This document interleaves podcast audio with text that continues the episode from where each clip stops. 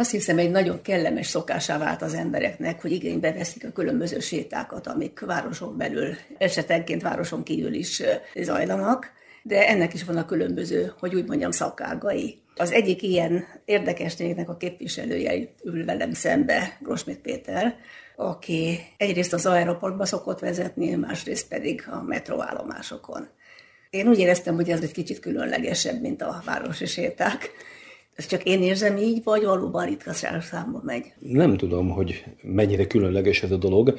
Az az érdekesség ennek a metró sétának, hogy ez az egyik legrégebbi séta, ami a Hosszú Lépés nevű városi sétákat szervező cégnél működik. Én magam ezt kicsit több mint 9 esztendeje csinálom a metróban, kisebb-nagyobb változtatásokkal. Ugye kezdetben csak a négyes metróban vezettünk sétát akkor, amikor megnyílt a négyes metró, és akkor volt egy séta, aminek az volt a cím, hogy négyes metró, az ajtók nyílnak. Aztán, amikor már elég sokan megismerkedtek a négyes metróban levő érdekességekkel, akkor azt mondtuk, hogy bővítsük ki a dolgot, és azóta úgy hívják a sétát, hogy 1, 2, 3, 4, a nagy metró séta. És ilyenkor 20 emberrel három órán keresztül részben a metróban, részben a felszínen sétálgatunk, és megbeszéljük azt, hogy miért, hol, mit építettek. Most egy, egy egészen buta kérdés, hogy a másik oldalról nézve, tehát a te oldaladról nézve, ez nem válik megszokottá, unalmassá? Vagy ez a hallgatóságtól függ, hogy... Valószínűleg Igen. eléggé magamutogató ember vagyok, és ezért minden alkalommal, amikor vezetek egy ilyen sétát, ez mindig egy kicsit más. Alkalmazkodom azokhoz, akik ott vannak, kérdeznek, hozzászólnak, mindig változik a séta. Tehát az elmondani való ebben a metrós történetben ez négy-öt órányi az az információ, amit át tudok adni erről a területről. Állandóan tanulok valami újat egyébként. Most ez kicsit kevesebb, mint három órára kell szűkíteni, úgyhogy válogatok. Tehát azt veszed ki, amit, amilyen Igen. visszajelzést kapsz a hallgatóktól? És megint csak, hogy mint hogy magamutogató ember vagyok, élvezem azt, hogyha ez az embereknek tetszik. Tehát a számomra élvezetet nyújt a dolog, hogy elmegyek sétálni, és még fizetnek is értem, tehát nem kellemetlen. De hát ezt szerintem nem is lehet másképp, mint lelkesedéssel csinálni. Nagyon, nagyon szeretem. És a másik, amit mondtál, aztán térjünk ki rá részletesen, hogy minden, a másik az Aeropark. Nem csak az aeroparkot is. Tehát összefonódik ott két dolog egymással. A hosszú lépési szervezett sétát a régi Ferihegyi terminálra, az egyes terminál épületre, amit néhányan vezethetünk csak, tehát van, aki ezt a sétát kitalálta, az Aeropark egyik alapítója, egy másik kolléga az aeroparkból, meg én, ugyanis ahhoz, hogy az ember bejuthasson az egyes terminál épületébe, ahhoz mindenféle engedélyekre, meg belépőkre van szükségi kártyákra, amivel nyithatom az ajtókat. Úgyhogy ott is szoktam sétákat vezetni, ami szintén egy külön élvezetes dolog, bemenni abba a szentélybe, ahonnét életem első repülőútját tettem meg külföldre, onnét utaztam, és hát sokan utaztunk még a 2000-es évek elejéig arról a repülőtérről, vagy arról a terminálról. De pont erre gondoltam, hogy, hogy erről beszélni biztos, hogy nagyon érdekes lehet, mert te még használója hát voltál a hát Nagyon sokan voltak használóját, 2012-ben zárták be végleg. De az az épület az pont úgy néz ki, hogy 2012-ben az utolsó ember kihúzta belőle a lábát, működnek a dolgok, rászoktam állítani gyerekeket az utasfelvételi mérlegre, megnézzük, hogy 50 kilóig mér, hogy mondjuk gyereket még meg tud mérni, hogy már gyere öcsi, 28 kiló vagy, de levennéd a sapkádat, lehet, hogy kevesebb lenne, valamit eljátszunk vele. És hát ott ugye olyan részeket mutatunk meg abban az épületben is, amiket a földi halandó nem látott. Tehát föl lehet menni az egyik toronyba, a déli toronyban körülnézünk a repülőtéren abból a magasságból, ahol valaha a légiforgalmi irányítók néztek körül. Ez főleg esti sétáknál, van, van úgy, hogy este hétkor kezdünk csak egy ilyen ottani épületbejárást, rendkívül látványos, amikor a repülőtéren az az 5000 lámpa, ami megvilágítja a guruló utakat, meg a felszállópályákat, meg a gyönyörű, meg a leszállógépek fényei. Ez az, amit az ember élvez, amikor leszáll egy repülővel. Igen.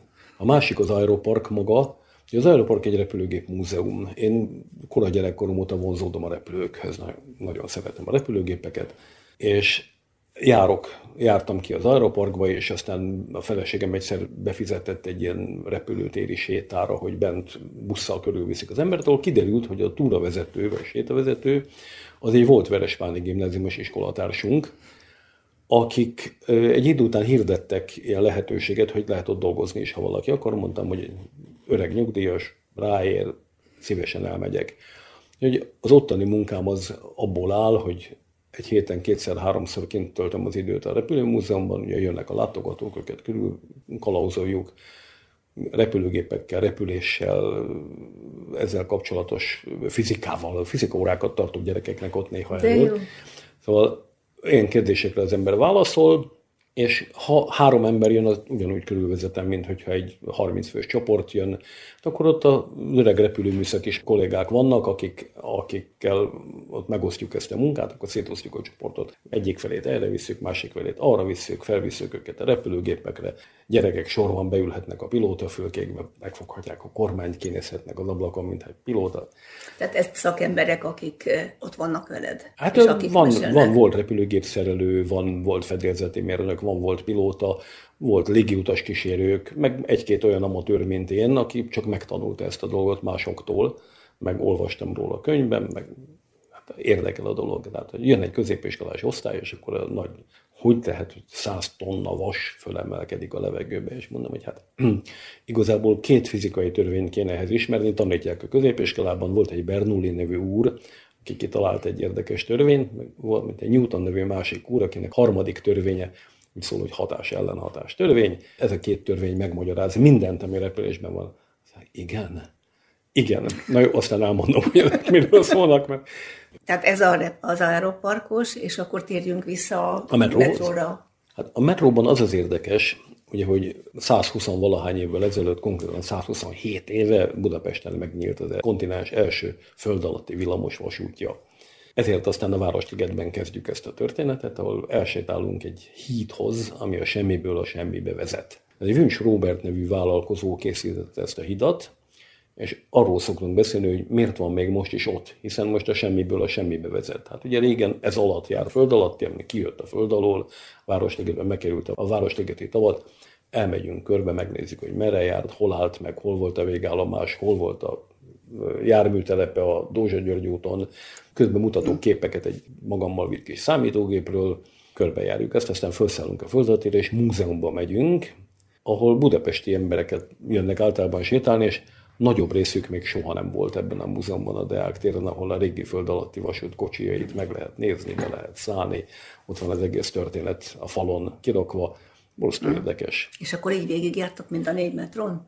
Mind a négy metron utazunk egy keveset. Tehát elmegyünk a Deák térről meg az Asztóriáig, ahol az egyetem falán, ahol én öt évig jártam, és akkor fogalmam sem volt, hogy ott van, bevésések vannak a falban, amiket több mint száz évvel ezelőtt a akkori lóvasút, illetve később a villamosvasútnak a váltókezelői kapartak bele a falba unalmukba, és hát le lehet gyönyörködni ebbe a tényleg érdekes vésésekbe, ahol saját magát odarajzolta valaki zászlóval, váltóbottal, címereket rajzoltak a falba, pontos dátumok vannak odaírva oda, hogy XY L2-es váltóőr a Budapesti Közúti Vasfájtárságnál.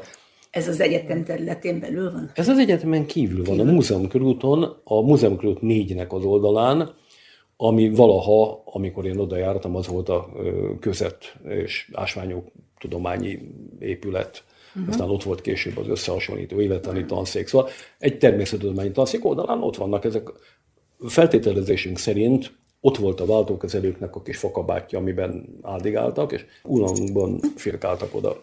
Megnézzük ezt, aztán elmegyünk a keleti pályaudvarhoz, ahol a, aki eléggé szokott fölfelé nézni, az látta, hogy a kettes metróban ki van bontva egy szegmens, mi direkt azért bontottak ki az alagot, szerkezetét lehessen látni. Ez 2006 óta úgy van. Ott elmesélem az építés történetét, hogyan építették a bányászok a metrót, mi történt, aztán körülnézünk, beszélgetünk arról, hogy milyen műalkotások vannak a metróban, mert ilyet is látni a keletinél. Aztán átszállunk a négyes metróra, szintén megnézzük, hogy miket lehet látni az egyes állomásokon. Például a legjobb látnivaló a Calvin téri aluljáróban, a aluljáró szintjén a négyes metró lejáratánál van egy hatalmas színes foltokból álló mozaik. Ezt megmutatom, hogy ez a mozaik mit ábrázol. Ezt most nem mondom el titok. Hát, aki akarja, eljön a sétára, megnézi, vagy ha valakinek van egy fényképezésre alkalmas mobiltelefonja, oda megy, megnézi, és akkor látja, hogy mit ábrázol. Még annyit, hogy milyen korosztály, aki látogatja ezeket a vezetéseket? A metrósétát három évtől 85-ig. Tehát a legváltozatosabb közönség, néha menni alig tudó idős emberek vannak, akiknek segítünk a lépcsőn lemenni, ugye hát az egyes metró nem akadálymentesített egyáltalán. Hát meg nekik ez aztán végképp nagy csoda. Igen, de három-négy éves gyerekek, akiket borzasztóan érdekel ez a téma, Tehát uh-huh. azt kell mondanom, hogy a legérdeklődőbb korosztály, olyanok is jönnek. A repülőtéri terminál bejárás az inkább mondjuk a, azok az emberek, akik már voltak ott. Tehát van emlékük Tehát van róla. Tehát mondjuk 30 meg fölfelé, de ott is néha megjelennek gyerekek, uh-huh. meg meglepően idős emberek. Ott van egy olyan akadályunk sajnos, hogy a, ha aki a toronyba föl akar jönni, annak 89 lépcsőt kell fölmásznia. Egy csiga lépcsőn, amiből az utolsó 29 lépcső ráadásul egy szabványon kívüli meredek borzalom. Most ezzel nem elrettenteni akarunk valakit, de reméljük, hogy azért sikerül egy kicsit felkelteni az érdeklődést. És köszönöm szépen ezeket az információkat. Rosmit hát- Péterrel kérjölé beszélgetett. Az imént elhangzott sétákra a hosszú lépés sétanaptárában lehet jelentkezni.